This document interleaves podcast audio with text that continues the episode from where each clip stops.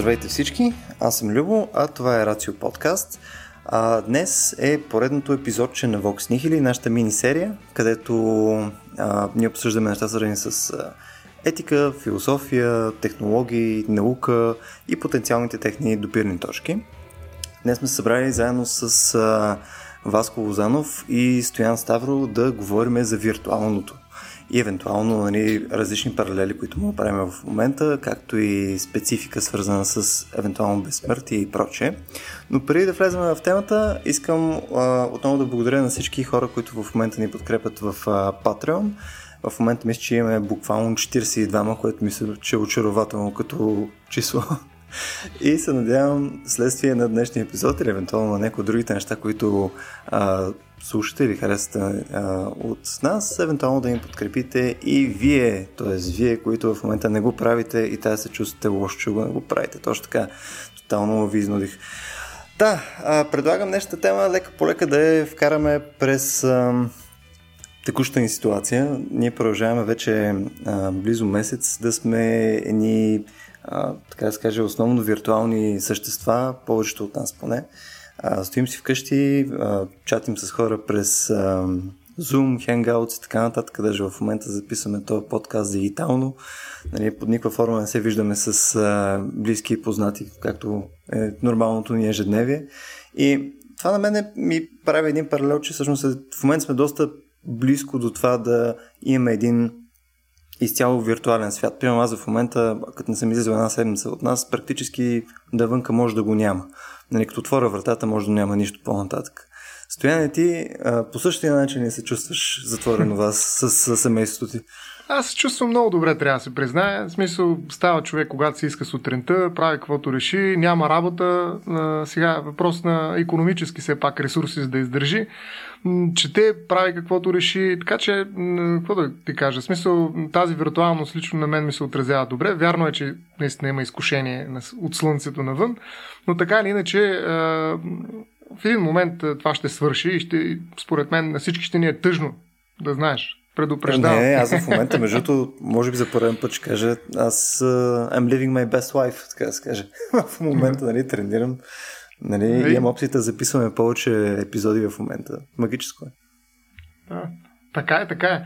А, сега специално за виртуалното, а, а, действително в момента така, доста сериозно се котира а, това на, на социалния пазар, да го нарека. Виждаме образованието е дигитално, бих казал, в някаква степен е виртуално.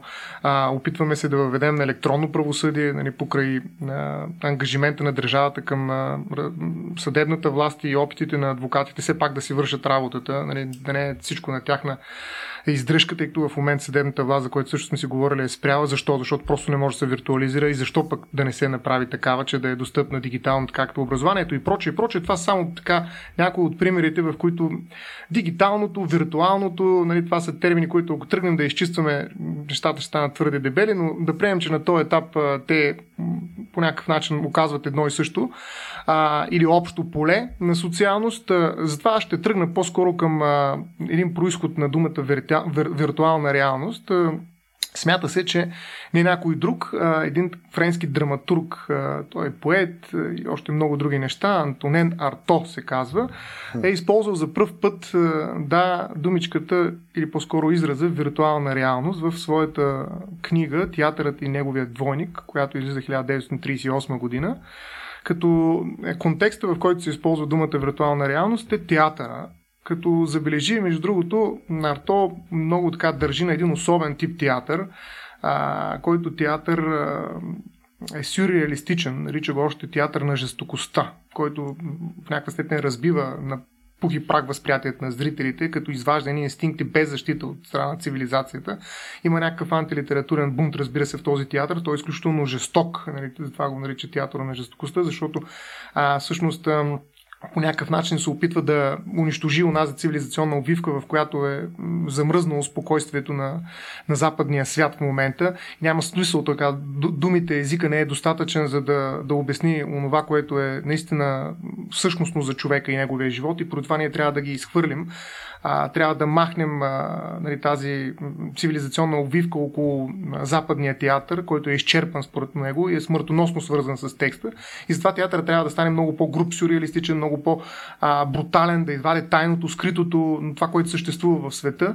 А, като това го прави с много, така как да кажа, много екзотични, много а, резки сцени, които наистина той го нарича още чист театър а, включително с най-различни посегателства от тялото и какво ли още не. Нали? Но най-важното, без да влизам в арто, защото то е дълга тема, така или иначе ние нито по силата, нито по програмата в момента, но то е това, което исках да кажа с него и, и да видите още една връзка, която според мен е интересна.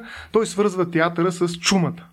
Антонен Рато. Нещо, за което също си говорихме актуално покрай нали, ситуацията mm. в момента. А, той казва, че театъра е подобно на чумата, един страхотен зов на сили, които отвеждат духа към извора на неговите конфликти. А, така той, разбира се, поет все пак не е учен, така че той говори красиво, човек трябва да чете няколко пъти нещата, които пише Арто, за да разбере нещо от тях.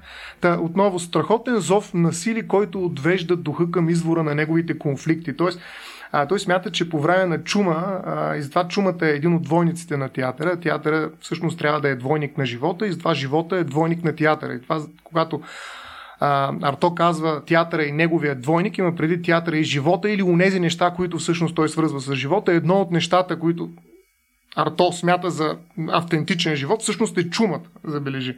Нали, като чумата, тук ще използвам а, един текст на Миглена Трезийска, много приятен и затова бих казал, че а, направо ще го цитирам на места. Чумата е припозната не толкова като физическа болест, колкото като болест на духа. Тя убива без да разрушава органи, а театърът без да убива предизвика най-трайни промени в духа не само на един индивид, а на цял народ. Mm-hmm. А, и всъщност анархията на чумавото време, или това, което всъщност извънредното положение се опитва да предотврати, е толкова плашеща, че някак изисква цялата система на надзор и наказания, т.е. ето го и Фуко и всъщност тези мерки, които се опитват да ни затворят вкъщи, да ни накарат да спазваме карантина и прочее, Арто възстава срещу тях и казва, че тук е момента ние да бъдем а, нали, покорени от един такъв първичен екстаз на чувства, нали, това е право на гражданство, което да ни накара да се съпротивляваме срещу тези форми на регулация, ние да, така кажем, да живеем открито чисто и да излезем и просто да правим каквото си искаме, както чумавите. Нали, това е доста анархична а, и доста антинормативна позиция, която Арто възприема. Той не само тук е възприема, но за него живота и чумата, така да се каже, са в някаква степен синоними. Нали, тази плашеща, неуловима жестокост и злост на действието. Злото трябва да бъде освободено в този смисъл чумата, вируса. Та, ето в такъв контекст всъщност, нали, който е доста радикален, нали, тези театрални фантазии на Арто са свързани с виртуалната реалност. Нали, той смята, че театъра трябва да от такава степен да обсебе нашите стива и нашата телесност, а не просто да приказва приказки, вокс нихили, т.е. да не е само текст, който е нали, непоправимо увреден и безпомощен, а, да пресъздаде а, живота, а трябва да създаде едно театрално преживяване, което да хипнотизира буквално зрителя и не само като зрител, защото зрителя е някакси през окото само наблюдателя, а, а да го направи чувствителен, да го вкара в някакъв транс, нали, в екзалтация, както в момента всъщност виртуалните игри карат да, геймерите да, да, можеш, нали, да тоест, един вид, в свят, друг различен. Един вид да. да не можеш да направиш разлика между това, което гледаш, че всъщност че гледаш представление в момента. Всъщност ти да си Точно в някакъв да. друг свят практически. Да, immersive technology. Тоест, mm. действително, точно това вкарване, включване, нали, той разбира се не е говорил за това, тъй като казахме датата, коя е преди а, 70 години, така че а, някъде вече, така че той все пак е имал предвид а, нали, по-скоро театрална техника за това как а, да накара живота да излезе на сцената, т.е. зрителя да, да участва с всичките си сетива.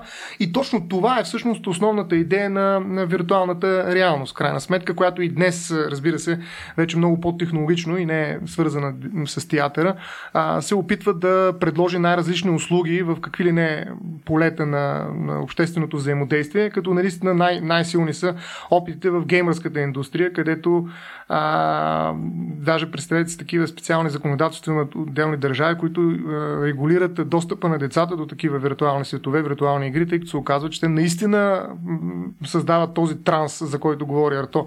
Нали, това потопяване, от което няма излизане. Може би сте чували нали, за толкова много случаи, в които играчи умират от сърдечни удари или от всякакви други а, претоварвания в резултат от примерно 24 часа игра на, в виртуална реалност и проче. Аз сещам за Берзерк, една от първата игри се води с фатален финал а, аркадна игра от 80-та година, представи си, но има много такива случаи. Ако пуснеш в интернет а, да погледнеш нали, геймъри и смърт, примерно, да речем, да видите виртуалната реалност, която ние в последствие ще се опитаме да видим как тя би ни помогнала да се справим с смъртта, се оказва, че много често и в а, така, новините влиза като не решение, като всъщност път към смъртта. Много хора намират Сега, смъртта тук... си, защото са потопени в виртуални реалности. За тук да стоя аз, нали, очевидно ще съм обаче на контра, тъй като нали, mm-hmm. в момента е много интересно нали, да, и то в момента, пред може би последните 15 години е супер ход да се говори как нали, гейминга под някаква форма е вреден или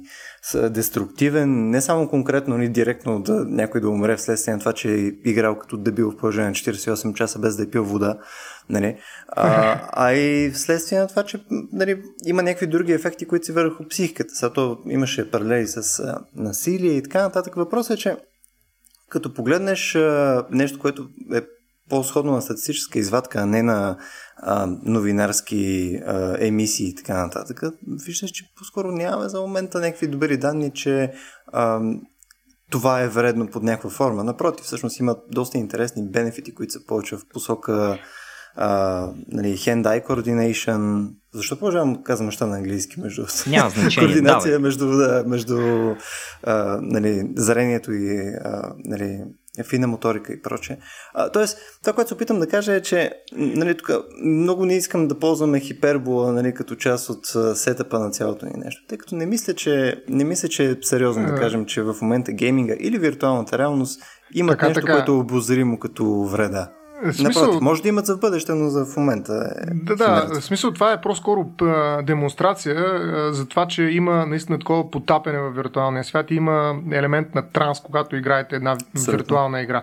Това е нещо, заради което цитирах нали, е, въпросните факти. Категорично има сериозни изследвания, ние сме го говорили с теб, ако се сещаш mm. по друг повод, нали, че игрите всъщност не водят до увеличаване, примерно игрите свързани с насилие, до увеличаване на насилието и така нататък. Тоест, това е доста спекулативно и в никакъв случай не може да се превърне в правило и изобщо много съм далеч от едно такова твърдение. Просто, по-скоро дадах примерите, с, защото те се случват и да, действително mm, става въпрос за специфична психология на конкретни лица, нали, наистина, ако не пиеш вода 24, 48 часа, в крайна сметка.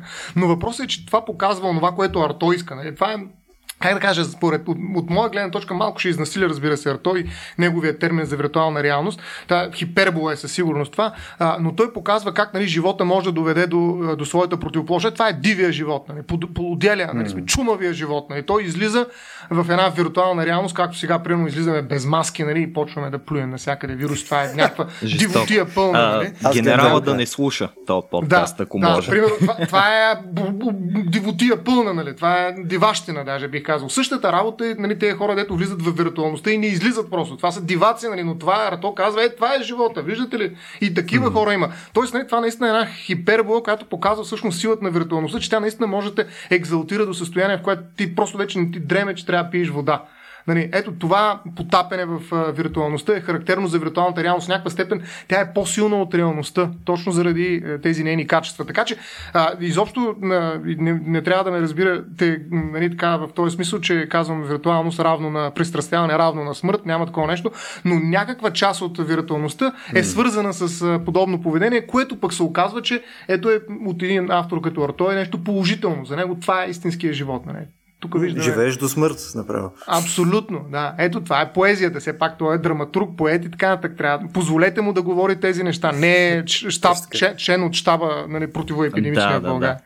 Между другото, аз скоро попаднах на една много яка употреба на виртуалната реалност покрай моето преподаване на философия в училище. Открих, че някакъв симпатяга, ама сега ще ви излъжа, не си спомням от коя държава, му е хрумнала идеята да ползва новия Half-Life, който е VR, за да си прави урока по математика.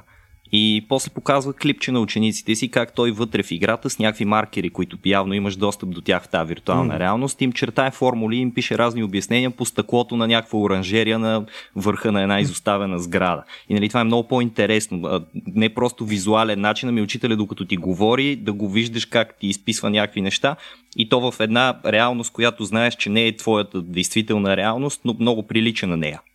А това дали има по-висока ангажираност, между това е доста интересно. 100%. По... Аз ти казвам, че има много по-висока ангажираност, дори само презентации да им пускаш на учениците, просто в момента са гладни за това. Искат да гледат изображения. И ако ги потопиш в една такава среда, която е цялата симулирана и прилича на живота и е картинки, т.е.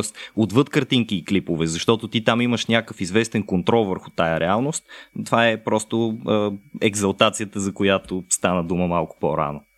Това е ами, супер интересно, между не, не знам дали сте ходили в такива музеи, които представят а, нали, а, художествените произведения на един артист по стените и ти влизаш буквално в един свят. Той е доста. наистина е потапещ. Да. В Париж има такива изложби.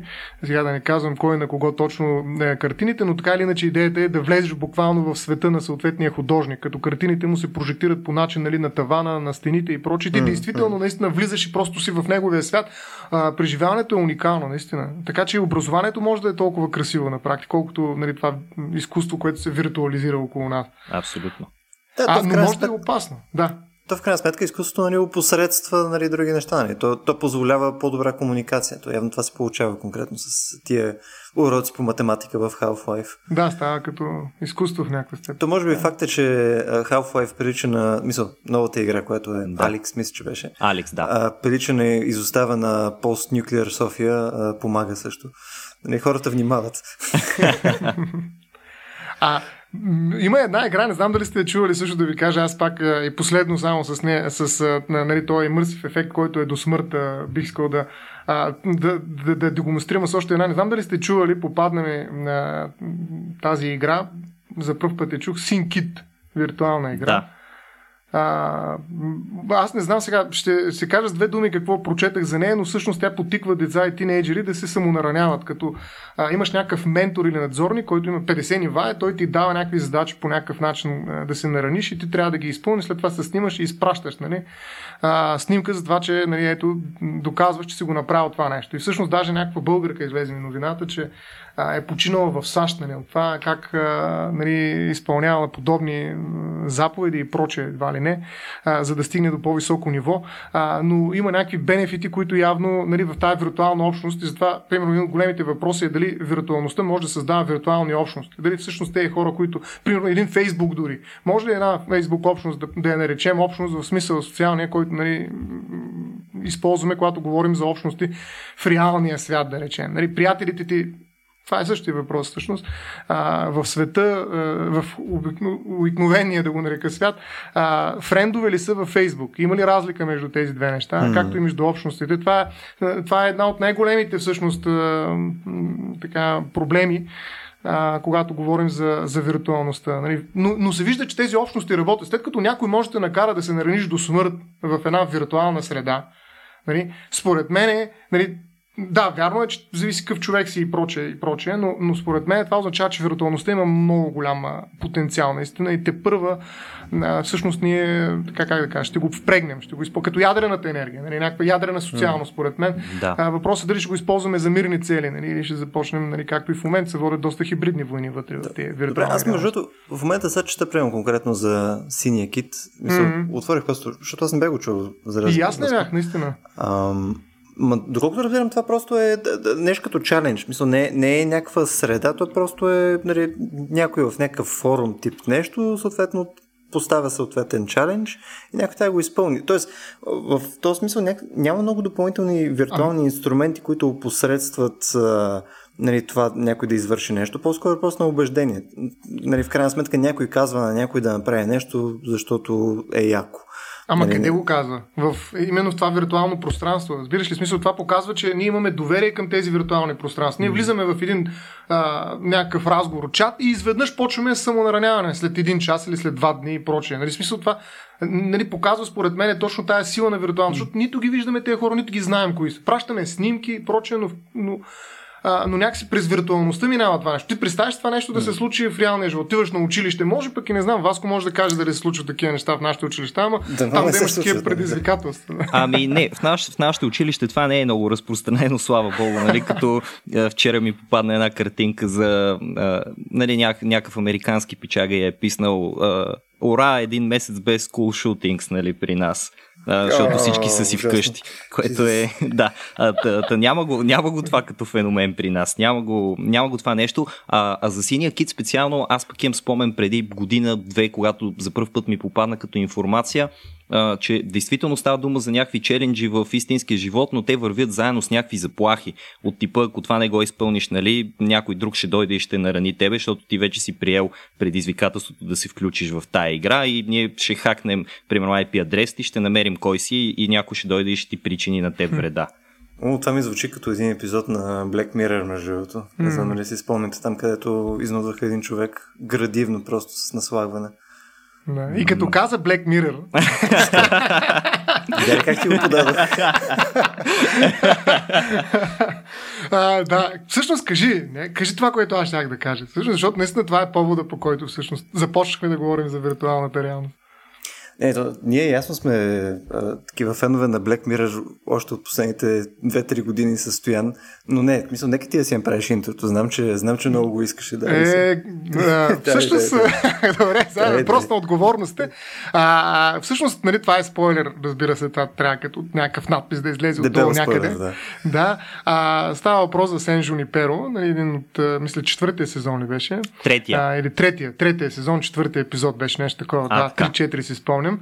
А, и всъщност от самото име даже може да тръгнем. Сен Жуниперо е един такъв много специфичен светец, не Той е от католицизма в нашия православен свят и поради тази причина нали, някакси не е, не е разпознаваем като заглавие, но той е така светец на това, което е вечно младото, нали, т.е. на някаква степен безсмъртното. И филма се занимава точно с този проблем а, дали виртуалният свят може да бъде нашия afterlife, т.е. нашия след живот. Дали можем по някакъв начин, и това казвам, че е голям спойлер, защото филма разчита много на тази изненада в един момент, а, да се случи. Аз първият път, когато го гледах, действително доста време тъпях около 30-40 минути, докато един момент нали, буквално получи просветление.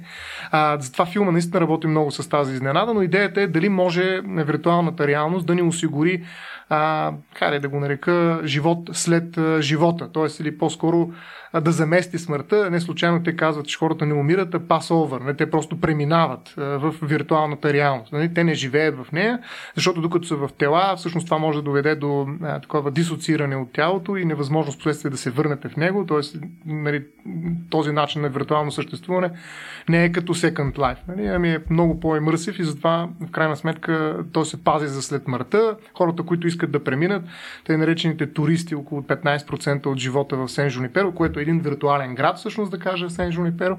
А, тези 15% са по 5 часа седмично, за да могат да свикнат именно с тази виртуална реалност. Нали, тя е като абсолютен транс. Нали, всички герои, особено Йорк, нали, водещ герой, а, е в абсолютен транс, в абсолютна екзалтация от съществуващата виртуална реалност, защото тя в истинския живот всъщност е налегло на 40 години, от 21 годишна възраст. Тя стои прикована квадрепсия, има такова парализиране на тялото и в крайна сметка виртуалната реалност е единственият живот, който тя може да живее и тя с удоволствие преминава, не умира, а преминава в този свят, където всъщност се опитва да привлече и Кели, една друга а, боледуваща възрастна жена, която обаче, а, тъй като има предистория свързана с един брак Ричард, съпруга и нейната дъщеря, които са починали, не са пожелали, въпреки че бащ... специално нейният съпруг е можел, не са пожелали да отидат в Сан Жуниперо и поради тази причина тя иска също да умре като тях, т.е. да не се транспортира в този дигитален afterlife след живот. А, но в крайна сметка, и това е така как да кажа, кулминацията на филма в края, която се случва буквално между последните надписи а, на филма, всъщност тя, Кели, бива убеждена от своят така как да кажа, любовница. Нали, тук има още една тема на този филм, а именно Queer Love – нали, любовта между две жени, който прави още по-скандален филма, а, но тя бива убедена от Йорки, тази жена, която 40 години лежи парализирана, да остане заедно с нея в а, Сен Жуниперо. Така че а, идеята на целият филм е всъщност дали виртуалната реалност може да се изправи срещу смъртта и по някакъв начин да я усмири, а, да я опитоми, да я превърне в едно забавление, както казва Кери, нали, това е парти таун, това е град за забавление, това е купунджийско селище, в което всички правят каквото си искат, като между другото има и различни възможности този град да съществува в различни времена, 70-те, 80-те години, 90-те, 2002 и така нататък. Та, така, това е съвсем накратко този сценарий, в, през който ще се опитаме да говорим за а, тази мощ на виртуалното, може ли тя да бъде а, така използвана, за да овладеем смъртта и да предложим едно дигитално безсмъртие. Също. В интерес на истината, Сан Жунипер може би е за мен е най-добрият епизод до момента. Mm-hmm. Най- от, от към теми, от към... А, даже начин по който е заснет е просто брилянтен. И тук, между другото, идва и лека по лека проблема с това да говорим за тази тема, защото вътре има то не е едно нещо. Нали? То не е само виртуалния свят, mm-hmm. то не е само а, нали, смъртността, след това имаш а, безсмъртие, след това имаш а, съзнание и така нататък. Тук се чуя откъде изобщо да го подхванем цялото това нещо. Може би, а, може би да започнем малко повече от основите. Нали? Вие всъщност какво представлява този виртуален свят? Какво се случва, нали, ако ние наистина имахме виртуални светове, Нали, и по какъв начин бихме а, интерактвали с тях, по какъв начин бихме ги регулирали, ако те са достатъчно а, сложни и детални, така че да са ефективно неразличими от а, реалността в момента. Аз като цяло да. искам да ви питам нещо. Първо представих си как, като Стоян каза Купунджийско градче, си представих как при смъртта ни ще имаме възможността да преминем в един виртуален студентски град с, Или златни пиести. С, с Манджи Стрит и офиса на Озон, примерно. а, обаче, а, вие бихте ли го направили? Е, сега, ако имате възможността вие да отидете в Сан Джуниперо, ще го направите или не? Защото Ама... мен това, това беше въпрос, който ме чувъркаше през цялото време, докато гледах епизода. Тук въпросът е да, да отидеме за малко или да отидеме да отидеме тип... Да отидете, да отидете. Бихте ли, Туристи бихте ли си ли, Да, бихте ли да. си лишили от тая а, супер определяща за човека характеристика неговата финалност, крайност. Факта, че един ден няма да го има. Ух, ти с най-голямата тема. Да. Ами, ами, аз лично не. В смисъл, за мен това е как ти го кажа, на мен това ми звучи като най-лошата версия на нали, християнския ад, което може да си представим практически. В смисъл, ти отиваш в едно място, което може да е ефективно плюс безкрайно за тебе, нямаш опция да излезеш, бива контролирана от някакъв програмист, който е погащи в тях, нали, със сигурност има нещо, което е всевишно над тебе и ти нямаш контрол. Това е безумно. Аз, аз, аз подобно нещо просто, ако имам избора нали, да не ми се случи, всеки път да не ми се случи. Ами аз бих го поставил малко по-широк контекст, защото всъщност трябва да зададем въпрос всъщност какво е това. Нали, прилича ли на нещо, съответно и да приемем нали, вече в този контекст въпроса и да му търсим отговор, okay. нали, какво представлява това нещо? Какво означава нали, да преминеш, някак да се съгласиш? Това за мен е някаква форма, ако трябва да търся някакъв институт, който в момента съществува все пак нашето общество, е форма на погребение. Mm-hmm. Нали, дигитално погребение. Нали, в момента, между другото, има Afterlife, ако напише човек като ключова дума в Google, а, нали, Digital Afterlife и оттам а, нали, връзката с а, Сен Джуниперо, а, са една много интересна съвкупност от услуги, свързани с преминаване на нашите профили в най-различни а, такива социални мрежи или каквито и да било други програми, а, изобщо продукти в а, дигиталния свят, които по някакъв начин се замразяват, мемориализират, мемориализират, както нарича Фейсбук, нали, тая процедура, след нашата смърт. Тоест, ако ние физически а, а, срещнем края си, нали, по някакъв начин всичко това, което дигитално създава създаваме, а то става все по-голямо, трябва да бъде а, м, приведено в съответствие с а, факта на нашата смърт. И всъщност Digital Afterlife е управление на дигиталните активи след смъртта. Това даже в някаква степен е и дигитално завещание, нещо, което между другото доста а, актуално става действително и в съвременното информационно право. Тоест, а, а, проблема за това да пресечем нали, в един а, дигитален ад, рай или каквото си искаме, всъщност е част от този проблем какво да правим с множество дигитални следи, които хората остават в а, а, своя живот, включително и самия себе си. Може ли да, да има някакъв остатък от човека, който да пренесем, т.е. да го погребем някъде, нали, защото във всички случаи в Сен Жунипер, когато преминавате, тялото ви умира. Нали, констатира се смъртта, най-вероятно това не става ясно от филма, но се извършва погребение, защото все пак света, в който живеят и Кели а, и Йорки е свят, в който телата съществуват. Нали, той не се е виртуализирал, само смъртта е дигитална. Нали, този свят след смъртта, не самата смърт, а живота след нея. А, и в този смисъл това е някаква форма на погребение. И трябва да си признаем, че в момента, нали, тъй като на всяко нещо са комерциализирани, и погребенията са комерциализирани. А, има страшно много, нали, примерно какво, какво е било основата на погребението. Заравяне, нали, инхумацията и изгарянето, кремация. Това са два, така как класиката в погребението. Обаче, така. какво се случва сега? Да. Дай, да. дай, дай, дай да ги разделим само частояне, защото тук, тук са две доста различни неща. Аз не бих казал, че лесно мога да превевня нали, какво случва с а, нали, историята ми в браузъра, която съм браузал порно сайтове. Нали. Това е един въпрос, а съответно опцията Нали, въпреки че аз смятам, че това е функционално невъзможно, нали, да пренесеш себе си или част от себе си, каквото и да дефинираме, нали, в някакъв дигитален послесвят. По-скоро, а, нали, ако се фокусираме първо на първото, Нали, какво се случва след като човека си отиде и следите след него, това е много по-фундаментален практичен въпрос. Е, смисъл, ако искате, може да го изговорим първо а, това. Ами, нали, по-скоро аз го използвам само да ти покажа, а, защото наистина е голям въпрос. Там и е наистина технически прагматичен, затова mm. има такива услуги. Просто искам да покажа как някаква част от нашата идентичност, от нашата личност вече е в дигиталното. Така. И вече има механизми, чисто прагматични, които се опитват да регулират а, какво се случва с тази наша дигитална идентичност при нашата смърт.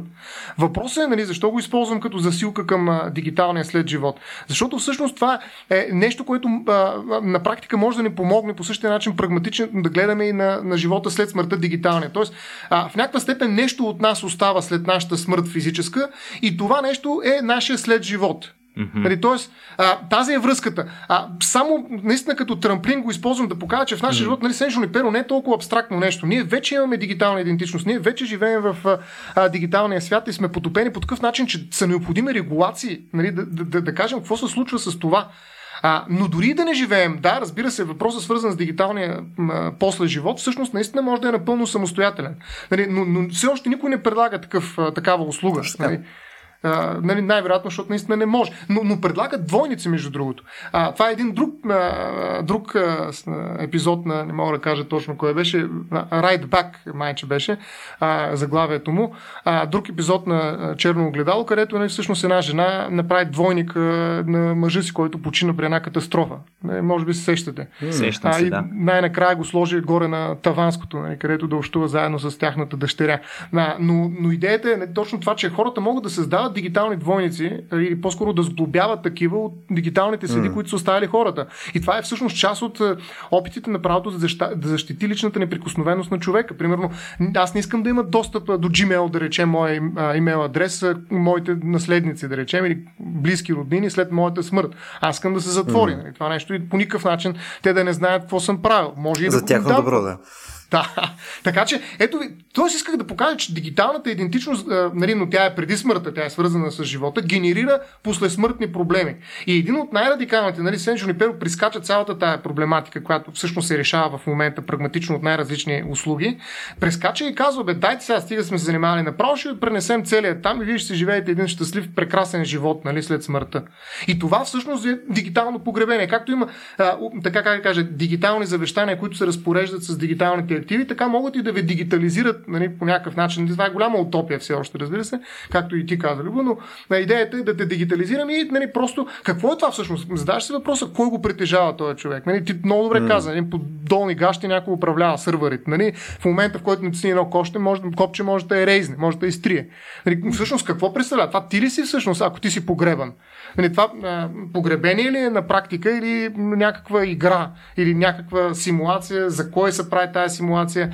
Нали, това са много сериозни въпроси, които нали, ги няма в Сени Жунипера, защото там фокусът е на друго място, но просто исках да кажа, че всъщност нали, по някакъв начин нали, това а, нещо, което предлага Сени Жунипера, на мен ми изглежда като форма на погребение. Нали, смисъл mm. на, на погребване на един човек а, чрез пренасене дигитално на нещата, които са свързани с него. При нас мога, ако съм внучка на Кели или пък на, на някой друг, който е вътре, да, да, да, да, поискам достъп и да наблюдавам, даже mm. да, да контактувам с този човек.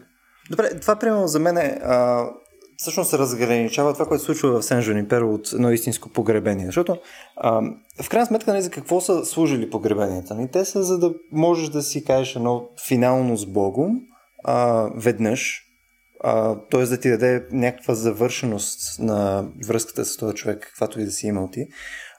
Примерно представи си а, има е тази технология, която в Сен Жуниперо, нали, можем да се прехвърлим на там и съответно изборът хора да не го правят ще е труден да се прави като цяло от хора. В смисъл, очевидно, нали, смърт е нещо, което нали, не мисля, че много хора биха избрали нали, опцията да, да умре спрямо това, да има някаква версия на живот. Anyway, това, което казваме, че представи си го това във времето. А, в момента мисля, че колкото и грозно звучи, ние сме под някаква форма облагодетелствени от това, че е, като погледнеш назад имаш примерно а, нали, майка, баща, евентуално баба и дядо, евентуално, нали, ако си по-млад, може да имаш и прародители и така нататък. Но това по някакъв начин на тебе ти дава а, нали, тази, тази наследственост, така нататък. Това ти дава някаква, някакво ниво на свобода. И когато ти растеш лека по лека, поемаш повече отговорности, ти си по-отговорен прямо и за семейството си, ти си а, повече твой си човек, така да се каже. И ти започваш да се грижиш след това за хората след тебе. Тоест, а, има една нормална прогресия, където нали, децата стават а, основното а, движещо лице. Нали, смисъл, ти ставаш баща си под някаква форма. Ти си този човек, който вече е в контрол. И представи си варианта, в който, примерно, няколко поколения нататък, ти в момента можеш да отидеш да говориш с баща си, с дядо си, с прадядо си, с прапрадядо си, с прапрапрадядо си и така нататък. И т.е. ти имаш една комисия от хора, които практически а, нали, всички знаем в момента, нали, като трябва да се чуваш с родители и проче, че една идея е по-тегаво. Нали, смисъл, всички демандват внимание, всички искат нали, да имат а, някаква агентура в, в, в твоето бъдеще и живот и така нататък. Според мен това е, дори погледнато от призмата на социалния ефект, който ще е върху хората, е ужасно. И, и аз, аз не бих се отказал от това нещо под никаква форма и не, и не бих го причинил на потенциално потомство. Това е безумно според мен. А, един от големите въпроси, които мен ми поставя всъщност Сен Жунеперо, нали, неговата версия, защото това е един експеримент мисловен на практика, е как може ли, възможно ли е връзка, реална, директна връзка между света на живите с света на мъртвите, така да го нарека, или т.е. между а, обикновената, нека да я нарека така, реалност и виртуалната реалност, на, обикновената реалност на живота и виртуалната реалност на смъртта. Дали е възможен директен контакт? Може би, тъй като няма никакви следи за това, по-скоро като че ли не е възможно. Само потапеш се и излиз, излизаш. Ако искаш да влезеш, накара, че имаш така, такава възможност, нали, която се осъществи между Йорк и а, и Кели, за да сключат брак нали, в един момент mm-hmm. от а, филма. А, като че ли а, трябва да влезеш вътре в нея, и т.е. да имаш своя аватар в някаква степен вътре и тогава да осъществява връзка. А, което на практика ми показва всъщност, макар че не е експлуатирана тази теза, това означава, че аз мога наистина да влиза и да си видя някакви мои роднини и да искам от тях някакъв съвет или да си поговоря с тях, да видя аз я прадядо ми нали, с мустаците, дето е водил възстанието нали, в окръг Видинско, примерно, да речем, какво е мислил той за живота след смъртта смъртта, примерно. Макар, че е много труден би бил такъв разговор, разбира се, предвид факта, че поколенията най-вероятно ще се различават много, а, пък и тогава не е имало виртуална реалност. Всъщност, така че какво говоря, но така или иначе, а, ако приемем, че в бъдеще ще се насложат много поколения, които съществуват там, те в някаква степен ще почнат да си влияят, че са, а, как да кажа, ще се универсализират, т.е. няма да има тая разлика историческа между тях, а, което е доста голям проблем за всякакъв прогрес, наистина, но е а, някаква възможност, пък ако те живеят в различни виртуални реалности, нали, както живееха 80-те години, 90-те години, между този подход изключително любопитно се използва за лечение на, майре да не се отклоняваме, само ще го кажа, за Алцхаймер. Има хора, които са, така да се каже, затворени в спомените си от примерно 80-те години, mm-hmm. защото са забрали всичко след това. Нали, страдат от Алцхаймер. И съответно за тях правят грачета, които са направени точно както са изглеждали градовете 80-те години. Те живеят прекрасно. Тоест буквално исторически ги затварят. Това е форма на лечение. Нали, през една виртуалност, крайна сметка на кръчето, което те живеят. Но това е друго. Тоест, наистина могат да се направят виртуални, ако приемем, че това е възможно, а, което показва Сен Жуниперо, да ги отделим тези хора и да ги затворим. И сега въпросът е наистина как ще допуснем комуникацията между тях. Дали това би било културно продуктивно, т.е. по някакъв начин а, нали, това би било полезно за обществото ни, да, да имаме, как да кажа, опита на нашите предци, нали, винаги на наше разположение, влизам да питам, нали, Ботев, какво би казал. Да речем или някой, разбира се, Бойко Борисов, да речем, или който и да е друг, а, който вече не е сред нас, но крайна сметка, говоря за след 100 години, изключително важен събеседник, който мога да го питам. Историята ще бъде, така да скажа, от първо лице разказана от него. А, всъщност, дали това е окей, okay, нали, тази антиисторичност, това прескачане на историческите граници, дали би било. Това въпрос ми е много труден да отговоря, но а, във всички случаи а, нали, става въпрос за много голяма утопия, нали, такъв мисловен експеримент, който а, би довел до а, това много поколение, това, което и ти казваш, да живеят в едно и също време в някаква степен mm. или в времена, които се пресичат, а, което би било някаква а, историческа война или война на истории, защото нали, тези хора ще мислят по съвсем различен и всеки трябва да има в някакъв начин, по някакъв начин контрол върху собствения си свят. Обаче, кой е администратора? Нали? Администратора е той, да държи сървърите, в крайна сметка. Тоест, да, и той... дори тук, позволим да. само секундата прекъсна, мисъл, ако дори да кажем, че ние може да постановиме а, схема, по която да се комуникира, или примерно се забрани да се комуникира и така нататък, mm-hmm. или, или примерно хората, които са вътре, ако наистина все пак измислиме технология, по която нали, да вкараме хора, които наистина са си тея, не са просто някакви бледи копии или, или, или просто оприличени на тия хора и така нататък, дори да им се каже, че те ще могат да изберат, бидейки отвътре, евентуално да излязат или, или мисъл да излязат в смисъл да, да умрат финално и така нататък. Дори да приемем всички тези неща, в крайна сметка ти си делегирал а, изпълнението след това на тези условия отново на трето лице. Нали, което в момента, в който го направиш, нали, това значи, че просто ще имаш а, ще има нещо, което няма да бъде спазено. В смисъл, ще имаш пълно пиратски сървъри, нали? Пълно ще имаш, нали, ще, ще, ще разчиташ ти на благоволението потенциално на този администратор да се случи твоята воля, което в крайна сметка значи, че ти, ти не притежаваш вече свободна воля. Ти не притежаваш свят, ти живееш в е. структура, която някой друг управлява, Точно, нали, да. в крайна сметка. Ето, Направил примерно... си договор предварително и оттам нататък разчиташ той да се спази. Но няма, няма какво да направиш, ако не се спази. Еми ти ако ти съществуваш си... под формата на някакви цифрички нали, в една дигитална реалност, очевидно за никаква свободна воля няма как да говорим. А, аз искам да върна към това, което Стоян каза за секунда, за връзката с старите поколения, което каже Стояне, че нямаш точен отговор дали би било по-добро или по-лошо.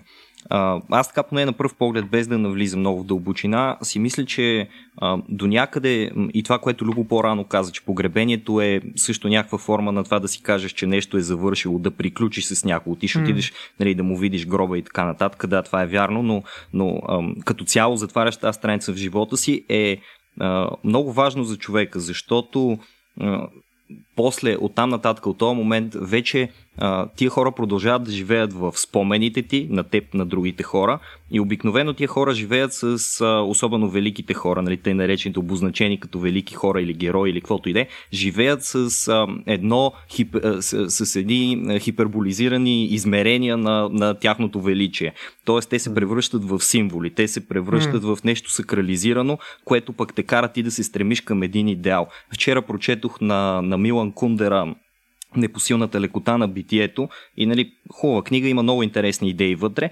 Една от идеите беше, че а, в Чехия за да дискредитират някои от интелектуалците и са го направили успешно това, т.е. това е исторически факт, са излъчвали а, по радиото техни разговори, които тайно са записвали, в които разговори тия хора са били цинични. Защото, нали, ние когато имаме една такава идея за свещения човек, символ, герой, величие, ние не си представяме, че той може да каже някоя лоша дума за свой приятел, да, да пуска mm. по някоя друга псовня от време на време, докато ако действителното съзнание, нали, защото това всеки човек го прави, ако действителното съзнание на някого го прехвърлим в една такава среда, а, има възможност, нали, Христо Ботев разказва мръсни вицове да бъде някаква новина, която да се появи някъде.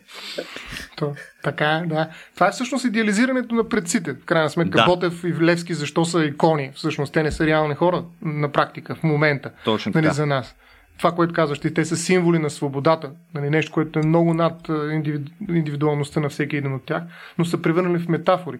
И аз съм съгласен, че ако трупаме историята по този начин, нали, в нули и единици дигитално, всъщност ние ще се лишим от бъдеще в някаква степен. Тоест, mm. това желание на човека да продължи напред, всъщност погребението като точка, нали, на която влага край на живота и съответно на личността на един човек, всъщност е начинът по който се движи нашето общество, нашите общества.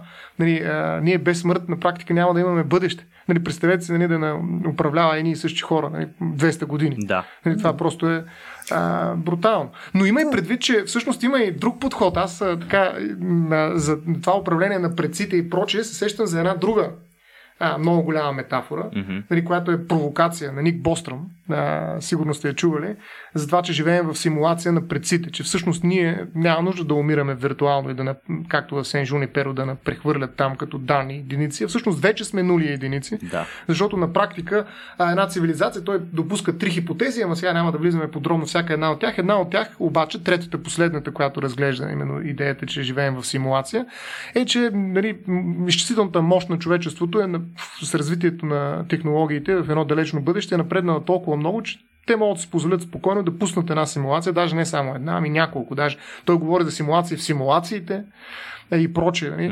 Mm. Тоест много дана имат симулациите, но а, да пуснат една симулация на своите предци, които по същия начин са съхранявали ето, нали, Христо Ботев и Васил Левски, да ги видят нали, какво правят нали, между другото, а, и да ги наблюдават. Нали, просто да, някакси да, да създават, може да е някакво реалити шоу на практика, а, макар че историческо, в което всъщност живеят много същества, в които обаче и създават съзнание, което е реално съзнание. Сега ние си говорихме с вас, че оставим въпроса за съзнанието, защото е огромен mm. а, и така няма да го а, много, дъвчим. много, много умело го защото около 45 минути. Много се гордея с вас. А, разбира се, като кажем го правим и затова нали, няма да говорим за съзнанието, но идеята е, че а, той смята, че ако наистина има страшно голяма а, вероятност в бъдещето човечеството да не се е самоунищожило и да е направил виртуални светове, които а, да имитират техните предци, а, много по-голяма вероятността ние да живеем на практика в такава виртуална реалност, на предците в такава симулация, а, в която ние си мислим, че сме а, реални същества, защото съзнанието е успяно да, да бъде възпроизведено, както и Сен Жуниперо всъщност, но всъщност ние не сме реални. И поради тази причина той търси, между другото, доказателство за това, защото той е философ, но се така много силен математически подход има а, и всъщност търси доказателства. Един от, само едно ще дам като пример, защото наистина ще е също много голяма тема и това. А, примерно за пикселизацията на света. Той смята, че ако ние сме симулация, на практика а, може би света трябва да се държи точно така, както а, квантовата механика показва. Тоест или, или тази физика, която се занимава с най-дребните частици, нали, там където се опитваме пикселите в един момент да ги направим максим, минимални. И в един момент всъщност се оказва така, ако държете един стол, да речем, този стол може да е просто една овивка. Трябва да го разрежете и като го разрежете, чак тогава симулацията се допълва с нова информация и ви дава какво е съдържанието на този стол вътре. Ако тръгнете да гледате с един микроскоп, чак тогава симулацията веднага създава една нова, нова картина, която вие виждате и така. Но всъщност, нали, смятате, че примерно като се стигне до една много а, нали, такава а, дълбочина, в която примерно те, които са създали симулацията, не са предполагали, че някой ще влезе, изведнъж света почва да се държи по друг начин. Той изчезва. Нали? Няма нали, хем частица, хем вълна. Какво става там? Нали? Тоест симулацията изведнъж започва да трепти. Нали? Това е хипотеза, разбира се, той подробно се занимава с това, но показва, че в крайна сметка а, ние не разполагаме с нещо друго като реалност, освен с виртуална реалност, с симулация. И това е хипотеза, хипотеза е наричато, mm-hmm. а, която е напълно възможна. 50 на 50, както казва той в някои от интервюта.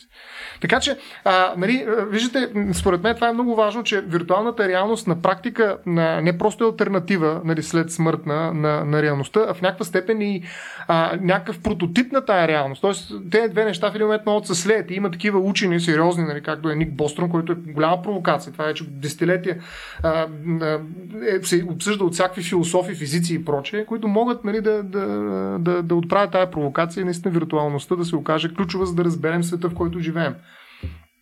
Mm. То... И то е пак свързано с предци, най-интересно. Да, смисъл, то, то пример е конкретно с а, предци. Сега, мисъл, теоретично, ако е, ако е симулация, там естествено може да е изцяло а, друг а, интелигентен живот, който ни симулира и така. Те примерите са безкрай. Но тук позволи ми само да допълня към това, което а, Бостро ми след това, той имаше много интересен с, а, разговор с Сам Харис по темата, by the way. Mm. А, Рано той го разделя все пак на, на три части и там съвсем много набързо само ще спомена нали, пак за съзнание, без да говорим по темата, е, че всъщност а, опциите са три. Нали, едното е, ако всъщност може да се симулира това, което а, ние наричаме съзнание посредством а, изчислителни модели и така нататък, а, нали, тогава може да се направи наистина симулация. Нали, обаче ако не може, Тоест, аргумента, че ние живеем в симулация, false flat, т.е. ако не може да се получи по някакъв изчислителен модел. Другото е, че а, да кажем, че все пак може да се направи, обаче в крайна сметка а, технологията, която изисква генерирането на това количество свят и съзнанията, които обитават този свят, така нататък е достатъчно сложно, така че да изисква, а, така да се каже, ресурс, енергия, материали и така нататък да се направи, колкото практически да си направиш ефективно този свят. Мисля, всичките упростения, които можеш да правиш, пием, колкото си по-надолу, толкова по-мъгляво почва да става и така нататък, не са достатъчни, така че да направиш достатъчно а, сложен и реален свят. И чак тогава mm. стигаме до това, което ти казваш. Всъщност, а, ако наистина можем да го а, симулираме, нали, това нещо, което наричаме съзнание, и ако наистина можем да а, посредством нали, по-ограничени ресурси създадем нещо, което е достатъчно достоверно, тогава наистина според него можем да сме в свят, който да е а, по-вероятно, даже не е 50-50 според него, но е по-добър шанс е да сме в симулация, защото чисто погледнато от статистическа гледна точка, нали, е, а, шансът ти е си цивилизацията практически, която е създала тази симулация е ограничено нисък. Mm. И то това е, това е казуса. Да. Да, да, в смисъл, че в един момент човек губи почва под краката. Това е един от най-големите всъщност рискове при виртуалната реалност и изобщо замисленето за виртуална реалност. В един момент загубваш реалността. Нали, виртуалността става по-силна от реалността и на практика в един момент почва да си говориш, бе, какво е реалността всъщност? Има ли реалност? А, нали, както съзнанието се а, релативизира, така се релативизира и реалността. Нали, в един момент може да се каже, че ние просто играем някаква игра, както нали, в Сен Жуниперо, просто ходят при тъкър, така се каже заведението, mm. нали, нали, в блатото. А, двете, двата топуса на доброто и лошото нали, в, след смъртта. А, на практика а, наистина се релативизира реалността и ако ние а, повярваме в тая теза, може да стигнем до доста сериозни изтъпления, най-вече нали, психиатрични. Точно така. А, на мен само ми хрумва нещо. А, ще ми позволиш ли, Любо, да те да, прекъсна? Да. Просто като се заговорихме за, за а, Бостром и за Харис и така нататък, и ми хрумна а, една малко а, така, а, пак утопична хипотеза, поне за момента, така както изглеждат нещата. Обаче, да си представим, че, че има такъв Digital Afterlife, нали? без пак да навлизаме в никакви въпроси за съзнанието, може да се дигитализира това нещо, и а, имаме възможността да изпратим хора като тях. Имаме възможността да изпратим обаче някакви хора като, примерно, Файнман на това място или Айнштайн, да си представим, че можем да го дигитализираме. Изобщо хора на науката можем да изпратим там. А, хора, които са така доказани капацитети и биха могли неопределено дълго време да, да продължат работата си в една такава действителност. Това, според вас, би ли било а, някакси интересна хипотеза, защото аз си представям как някой от тях не би искал да отиде там, но примерно човечеството решава, че в името на прогреса ще го изпрати там за една неопределена дигитална вечност и ще, го, ще каже, окей, той няма да иска една година, две години, три години, накрая ще се умори и ще почне да работи за нас. Тоест, идеята ти е, че ще направим дигитални слуги. Да, Племен, да, пленници. Да, да, защото аз се опасявам, аз се опасявам и от тази хипотеза. Нали? Вярно това, което го изговорихте, което го споменахте и двамата, че не знаем кой управлява. Имаше един епизод пак на Black Mirror, докато си говорим за Black Mirror, а, който от четвъртия сезон, USS Callister, а, дето един нърд а, взимаше ДНК-то на хората, които работят в офиса и си беше направил в някаква виртуална игра техни копия. Обаче управляваше целия свят, който е там. Нали? Това, това е една от заплахите. Обаче, какво става, ако изведнъж заплахата почне да произлиза от живото човечество, от живия живот и започне да превръща именно в пленници, в някакви затворници, хора, които не искат да се намират на това място? но дигитални които хипотетично. Роби. Да, дигитални роби, които обаче човечеството вярва, нали, тяхната работа може да, да продължи прогрес. Ами точно това е според мен е, проблема, че според мен робството трудно може да преживее въплатеността на човек. И това също е един много голям разговор, който може би ще ни върне към основата на филма, но а, идеята е, че няма как да притежаваш, т.е. да притежаваш като роб, т.е. да се сблъскаш с правата, с личността, с достоинството, ако щеш на едно човешко същество, което е просто аватар а, ти можеш да имаш някакви права на интелектуална собственост върху героя, както Уолт Дисни обича нали, да притежава mm-hmm. всичките си характери, всичките си герои, никой не може да ги използва в други някакви съчинения, включително и в фендъми и прочее. Има големи битки за това да си овладеем нали, аватарите. Те са измислени, да, разбира се, нямат прототипи в реалността, а, повечето от тях, да кажем. А, но така или иначе, а, според мен, този етичен проблем а, би могъл да възникне само ако действително а, сме в хипотеза, в която ние а, по някакъв начин експо, използваме реални личности. Примера, който даде и ти в някаква степен. Но тези личности са а, техни а, как да кажа, копия и то даже не бихме могли да кажем копия, а това, което ние си мислим, че те са, защото mm-hmm. ние разполагаме с някаква информация, за тях сглобяваме, опитваме се да, тя да се дължи като някакъв алгоритъм, можем да я материализираме в определена форма, нали, да изглежда по същия начин, както изглежда Айнштайн, да речем. Ние да му задаваме въпрос, той да мисли, както София, дето дойде робота в България включително, и тя да, да, по някакъв начин да изважда някакъв отговор, крайна сметка, който е логичен. Сега, трудно се смятам, че Айнштайн събран от такива парчета ще е по-добър от Айнштайн, който някога е измислил нали, нещата, които е написал и че ще е в а, възможност да ни предложи ново решение, т.е. да бъде нещо повече от самия себе си. По-скоро, а, според мен, нещата, които той е измислил, могат да бъдат вкарани заедно с неща, които други учени са измислили в някакъв друг алгоритъм, нали, някакъв свръхучен, такъв, който използва тези знания, т.е. учен в кавички, имам преди да. по-скоро алгоритъм, а, включително могат да му сложат някакви други механизми за, нали, изкуст...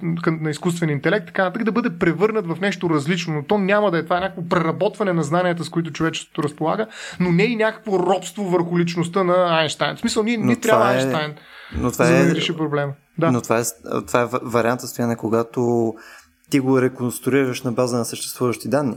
Но ако mm-hmm. в момента, примерно, имаш а, нали, Einstein 2, Точно. The Younger, съответно и ти да кажем, че ти имаш тема, е което да го запазиш, да си създадеш бекъп, който вече е нали, едно към едно бекъп, нали, което вече е по-скоро в кейса нали, на Сан Жуниперо. Нали, може да наистина го изпратиш там против волята му.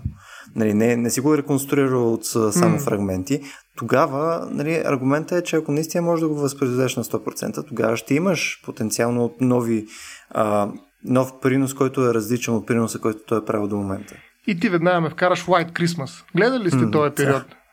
А, да. където всъщност го, му правят двойник, а, вкарат го в една реална, виртуална стаечка и оттам почва да го разпитва един доста добър психолог, който е вътре и в крайна сметка неговото копие го издава и те съдят след това тялото, което е в затвора. Тоест, а, действително аз мога да си правя бекъпи, ако това стане реално, нали, вече сме изцяло в, нали, така да кажа, в фантастиката. Да. Нали, аз мога да си правя всеки ден бекъпи на практика и даже да, да ги пусна на според. Нали, примерно аз на 11 години спори с мен на 45. А, да видим какво ще правите. Тоест, за възможно такива експерименти, които ще ни гръмни главата нали, на, на практика.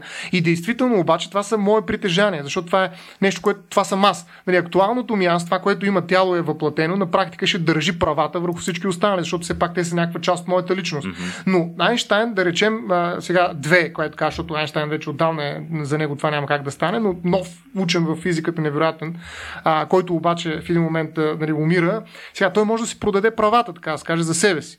А, нали, нещо, за което говорихме и при секс куклите, между другото, в друг контекст. Нали, а, а, въпросът е дали това е възможно, дали да го допуснем. Дали, примерно, аз, нали, защото съм невероятен, или айде някой друг, а, който има невероятни умения, а, но просто е болен, може да си продаде буквално своя виртуален двойник, аватар, който ще бъде пренесен нали, по същия начин, както Зен Жуниперо, за след смъртта си, защото не все пак той ще умре като тяло. Вижте, все пак трябва да имаме някаква котва, някъде където правото е силно и където ще се сключи сделката.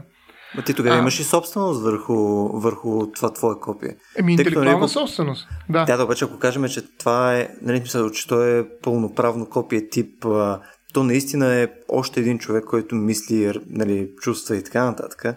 Тоест, то практически факт е, че е направено на база на тебе къмто някакъв момент във времето. Нали, дет се вика секунда плюс едно, след като е бил направен и живее било това виртуален свят, той вече не е ти. Ем... И по каква линия ти можеш да нали, получаваш блага на база на живота на някой, който не е ти. Ами по същия начин, по който този запис всъщност е наше притежание, макар че ние сме го проговорили преди 2-3 вече повече секунди. В смисъл такъв ти пак влизаш, аз ще избягам от въпроса за съзнанието, доколко нали, всъщност това съзнателни същества, нали, които са копията. За мен аз продължавам да ги гледам като просто дигитален код. Нали. Това е просто запис. Mm-hmm. Все едно съм записал себе си и личността си изцяло. Нали. Но, нали, както мога да се запиша отпечатъците, гласа, нали, мога да се снимам на видео и прочее и прочее. Нали, интерактивно видео на мен самия. Нали.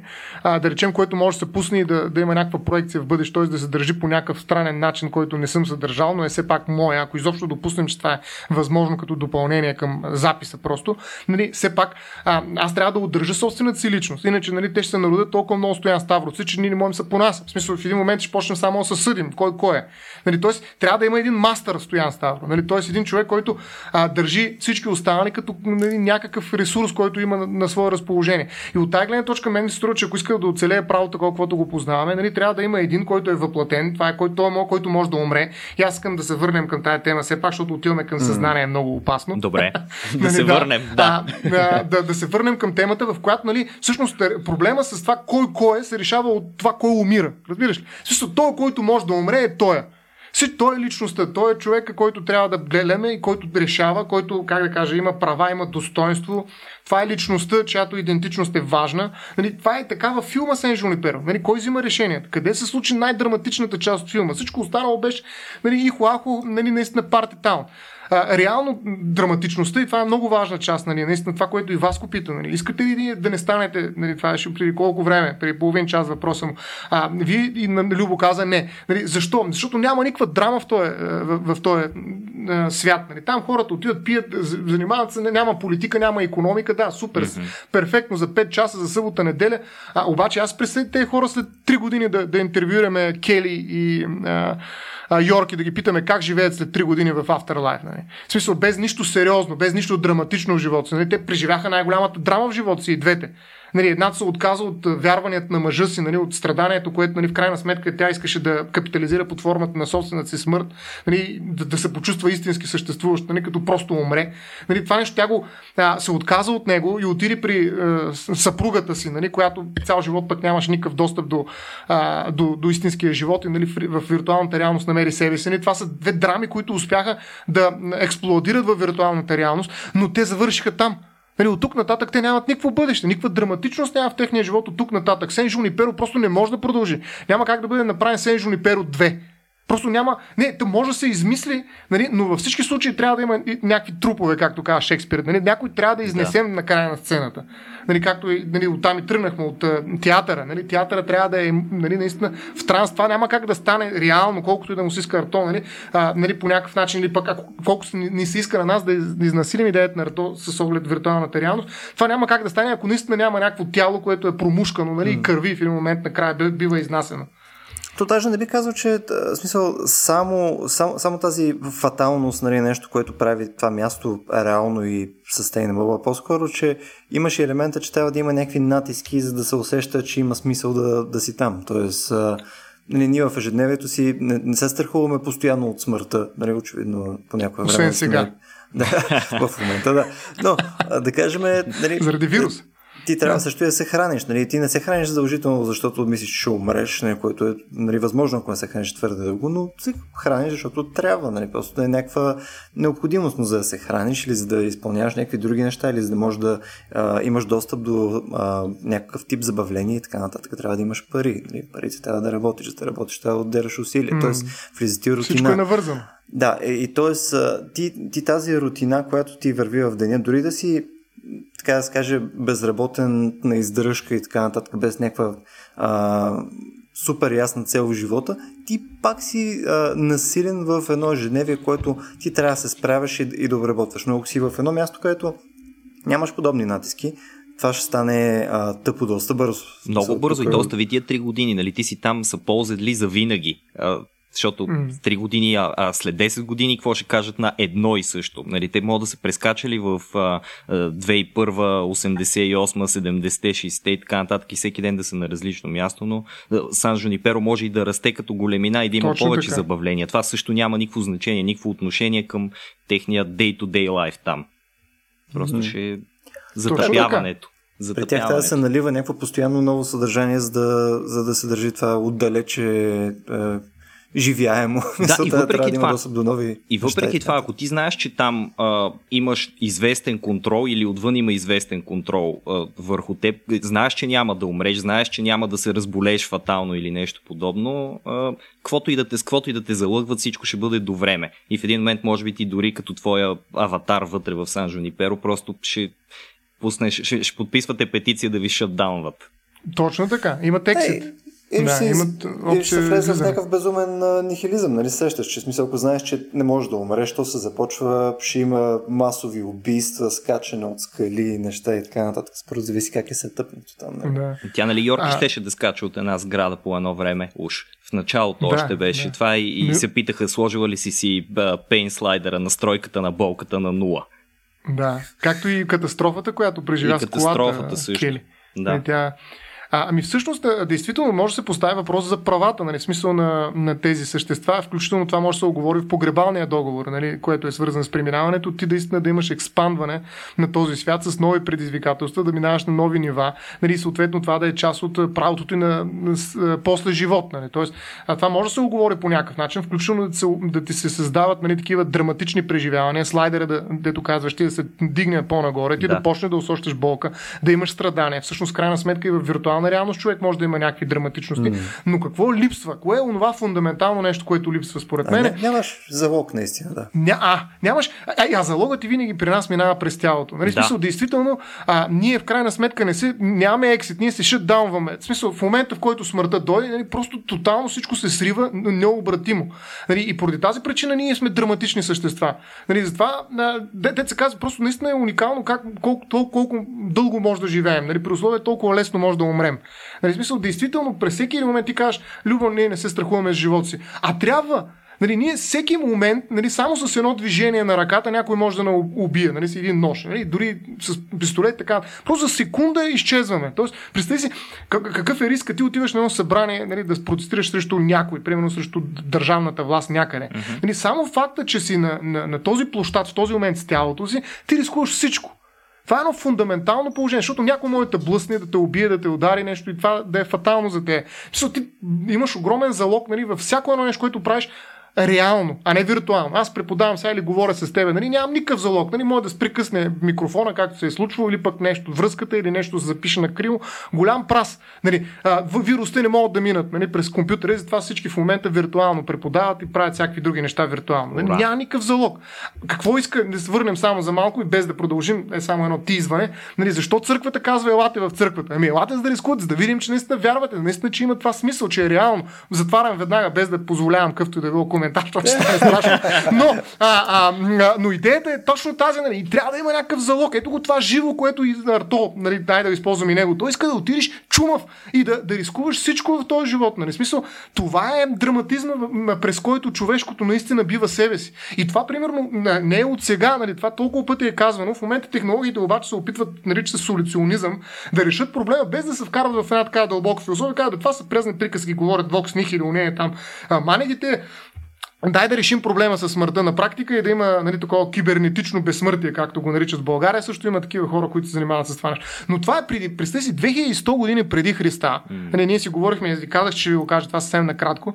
А, митът за Гилгамеш. Нали, това mm. а, в древна Месопотамия, това са долу-горе толкова години, колкото сме живели след Христа, преди това. А, нали, той се е опитал, той е един нали, цар на Урук, сериозен човек, заедно с един свой приятел Тивак буквално, Енкиду, са имали много най-различни приключения, убивали се там едни лъвове и така нататък, планини са ходили и прочее, без значение това толкова, нали, макар че това е голям епос. А, но в крайна сметка той губи своя приятел Киду и иска по някакъв начин да, да го възстанови, да си осигури безсмъртие. Това го вкарва в едни много сериозни размисли относно смъртта, имам предвид Гилгамеш, и той се опитва да намери лек срещу смъртта, т.е. да третира, както в момента, а, между другото, съвременната медицина и много а, хора се опитват да, да намерят лечение срещу смъртта и как точно да си осигури безсмъртие. Той минава през страшно много различни а, вариации, които са неуспешни и прочее. прочее. Какво стига до най-накрая, всъщност, като решение?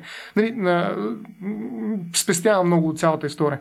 А, той смята, че в крайна сметка разбира, че всъщност това, което е най-силно в а, а, живота на, и борбата на човека срещу смъртта е именно в способността му той да се смири със своя край и да живее чрез това, което е направил нали, в бъдеще. Т.е. да надживее себе си без да е жив.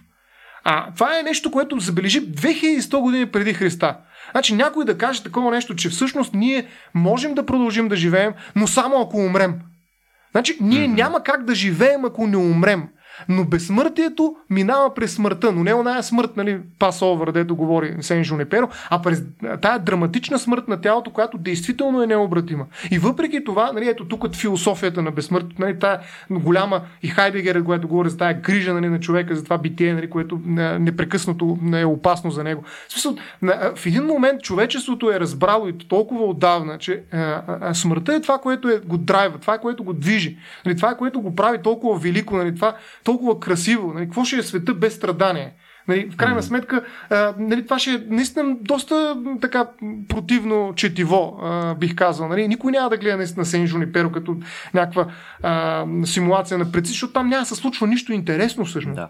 Нали, какво точно е там? Какво, какво имаме там? Няма е тая естетиката на смъртта, примерно. Веднага се сещам сега нещо, което не исках, не бях го планирал, обаче исках, а, не се сещам веднага за ханамито, за, за, за, японското, а, а, как да кажа, изкуство за, за цъфтящата вишна, сакурата. Mm-hmm. Не се сещате. Да. Как хората имат mm-hmm. специално а, а, в определен период пролета, почват а, специален а, поход, нали, който върви от юг на север и следва а, цъфтежа на сакурата, на вишната, за да могат те да наблюдават как това невероятно красиво цвете национален а, символ на Япония умира Нали, защото то умира, то е изключително ефимерно, за няколко дни умира, но е толкова красиво, прави килими mm. от нали, цветове на земята.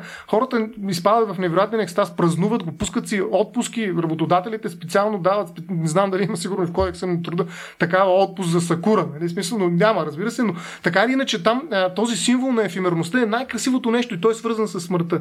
Нали, това някакси много добро допълнение към гинга, този мит, който си говорихме за Гилгамеш, а, защото наистина това е нещо, което пълни със смисъл и съдържание на нашия живот на практика. И, и ето японците как го оценяват. Не? Те виждат страшно много съдържание в смъртта на една вишна, която съществува 3 дни. М- да, нека да, смисъл, наистина смъртта е това нещо, което в крайна сметка придава стоеност на живота си. Аз съм напълно съгласен. Между другото, тук е, отново лека по лека ще влезем в темата за религия и прочее, което сме си оставили за по-нататък, така че няма продължавам по-нататък. ами да, аз, аз бих казал, че още едно понятие има а, а, за понятието за съдба. А, в смисъл, защото драматизма, драмата е едно понятие, което древните гръци, примерно, много време са се занимавали с него и са го изследвали и са се чудили кое е драматично. Нали, как да направим mm. така, ето пак стигнахме до театъра, а, че гледайки едно драма, драматургично произведение, ние наистина да, да, се, да го преживеем, да, да изпитаме катарзи, да се включим в него, да имаме силна емпатия. Нали. И всъщност съдбата, това, че всъщност има неща, от които, а, а, които не зависят от нас, нали, които ние трябва просто да вградим в собствения си живот. Трябва да се примирим, трябва да намерим начин да живеем с тях, включително и с това, че ще умрем в един момент, е а, един от главните герои на драматичното. Всъщност, драматургия без съдба е невъзможна. А да. драматургията е това, което е смисленото в човешкия живот. И затова много хора, а, нали, които разсъждават върху това, нали, тук мога да сложа страшно много. Да речем един Люк Фери, Трансхуманитарната революция, книга, която излезе и на български език, каза точно това, че ако ние постигнем кибернетичен трансхуманизъм, ние ще изгубим трагичното. А именно трагичното въвежда в живота ни съдбовното, неизбежното. Нали, той това казва. И всъщност нещастието а, е нещо, което ние трябва да го превърнем в част от живота. Ето само момент да погледна къде беше тая, точно този текст. А, болестта, происшествието и смъртта могат да ни споделят във всеки момент, сполетят всеки, във всеки момент. Каквото и да правим. Те са като дъжда, който мокри и добрите и лошите, без да се интересува какви са. Тоест, виж, а, а, а, тук въпросът е защо на хубавите хора се, старша, се случват лоши неща, е неправилно зададен mm. въпрос. Ами това прави живота им истински на практика се оказва. Тоест, а, лошото и проблема с злото в света, който се опитва да бъде решен от всякакви а, теории за добронамерения Бог и така нататък, всъщност не, не, отново се оказва неправилно поставен в рамките на една драматургия на живот.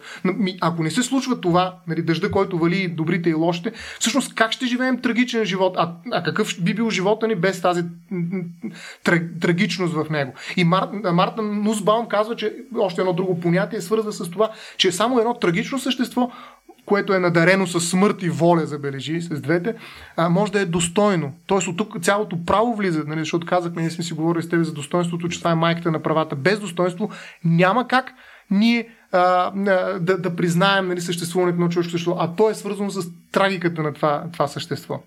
Точно така. И... Между другото, стояне, позволи ми да. тук да те прекъсна и да вметна следното нещо. Много ми харесва прогресията на нашия епизод. Обикновено в началото започваме една идея по-бавно, е. през някаква лека история. Малко набираш скорост, обаче вече към края. към края вече рутиш. Е. Очарователно. Виж, а тъй като много навлизаме вече в и, и странични теми, а много ми се иска все пак да подхванем някои от тия теми, а сме към час и нещо вече а, да не тизаме хората толкова пеклено, а да си поставим по-скоро отново амбициозни цели за следващия епизод. и да подхванем евентуално част от тази тема. Няма проблем, само ще ми позволиш да прочета едно Давай. последно нещо от Франсис Айде, айде Фукуяма. с Абсолютно. да е ни. много е, много е, това е интро или как се казва? Аутро. Аутро. А, Аутрото, да. а, всъщност в нашето по-човешко бъдеще той се занимава с много такива проблеми и там има един ебзац, който е много за това, което си говорим, всъщност с което завършваме. Прочитам го само и нищо повече наистина. А, никой не би застанал зад каузата на болката или на страданието, но е несъмнен факт, че онова, което намираме за най-висши и достойни за възхищение човешки качества в себе си или в другите, е често пъти свързано с реакцията ни спрямо болката и смъртта, с начина по който им противостоим, преодоляваме ги и нерядко покорно ги, го, ги приемаме. Ако ги нямаше тези човешки беди, нямаше да има и съчувствие, състрадание, смелост, героизъм, солидарност, сила на характера. характера.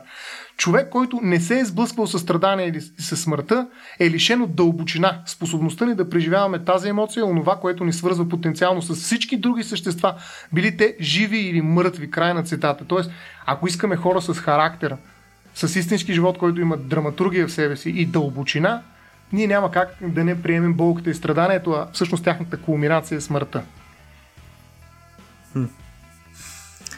Еми, мисля, че по-добър край не можехме и да искаме. Васко, имаш ли какво да По допълниш? ти? поръчка. Ами не, А, аз ако почна да допълвам, пак ще се отворят нови и нови теми. По-скоро предпочитам да се чуем пак и да запишем още един епизод или още 10 епизода. А, Еми, звучи магическо между другото. Затова съм ти дал микрофон, който да стои при теб. е. Добре, еми хора, благодаря а, отново, че ни слушахте. Надявам се това, което днес ви представихме да е интересно. Имаме още един безконечен списък от неща, които искаме да засегнем в следващите ни 5-10 епизода. Даже мисля, че имаме към 13 теми в момента, които са по-конкретни. Нямаме търпение да почваме лека по лека да ги чепкаме. А, надявам се да ви е харесало отново. А, на тези от вас, които им е харесала една идея повече, се надявам да реши да ни подкрепи в Patreon, patreon slash RACIOBG. А, равно този тип помощ в момента доста ни помага да може да правим тези неща, които правим в момента, така че отново, ако искате да ни хелпнете Patreon. И също така ще подчертая, ние имаме ам, Discord сервер, което е една чат програма, през която има директна интеграция с Patreon. Тоест, ако имате някакви идеи или искате да си коментирате някакви неща с нас, може да се джойнете директно там. И да ни казвате защо сме смотани и не е трябвало да казваме тия неща, които казахме последните час и 15 минути. Да, благодаря ви отново, че ни слушахте и до следващия път.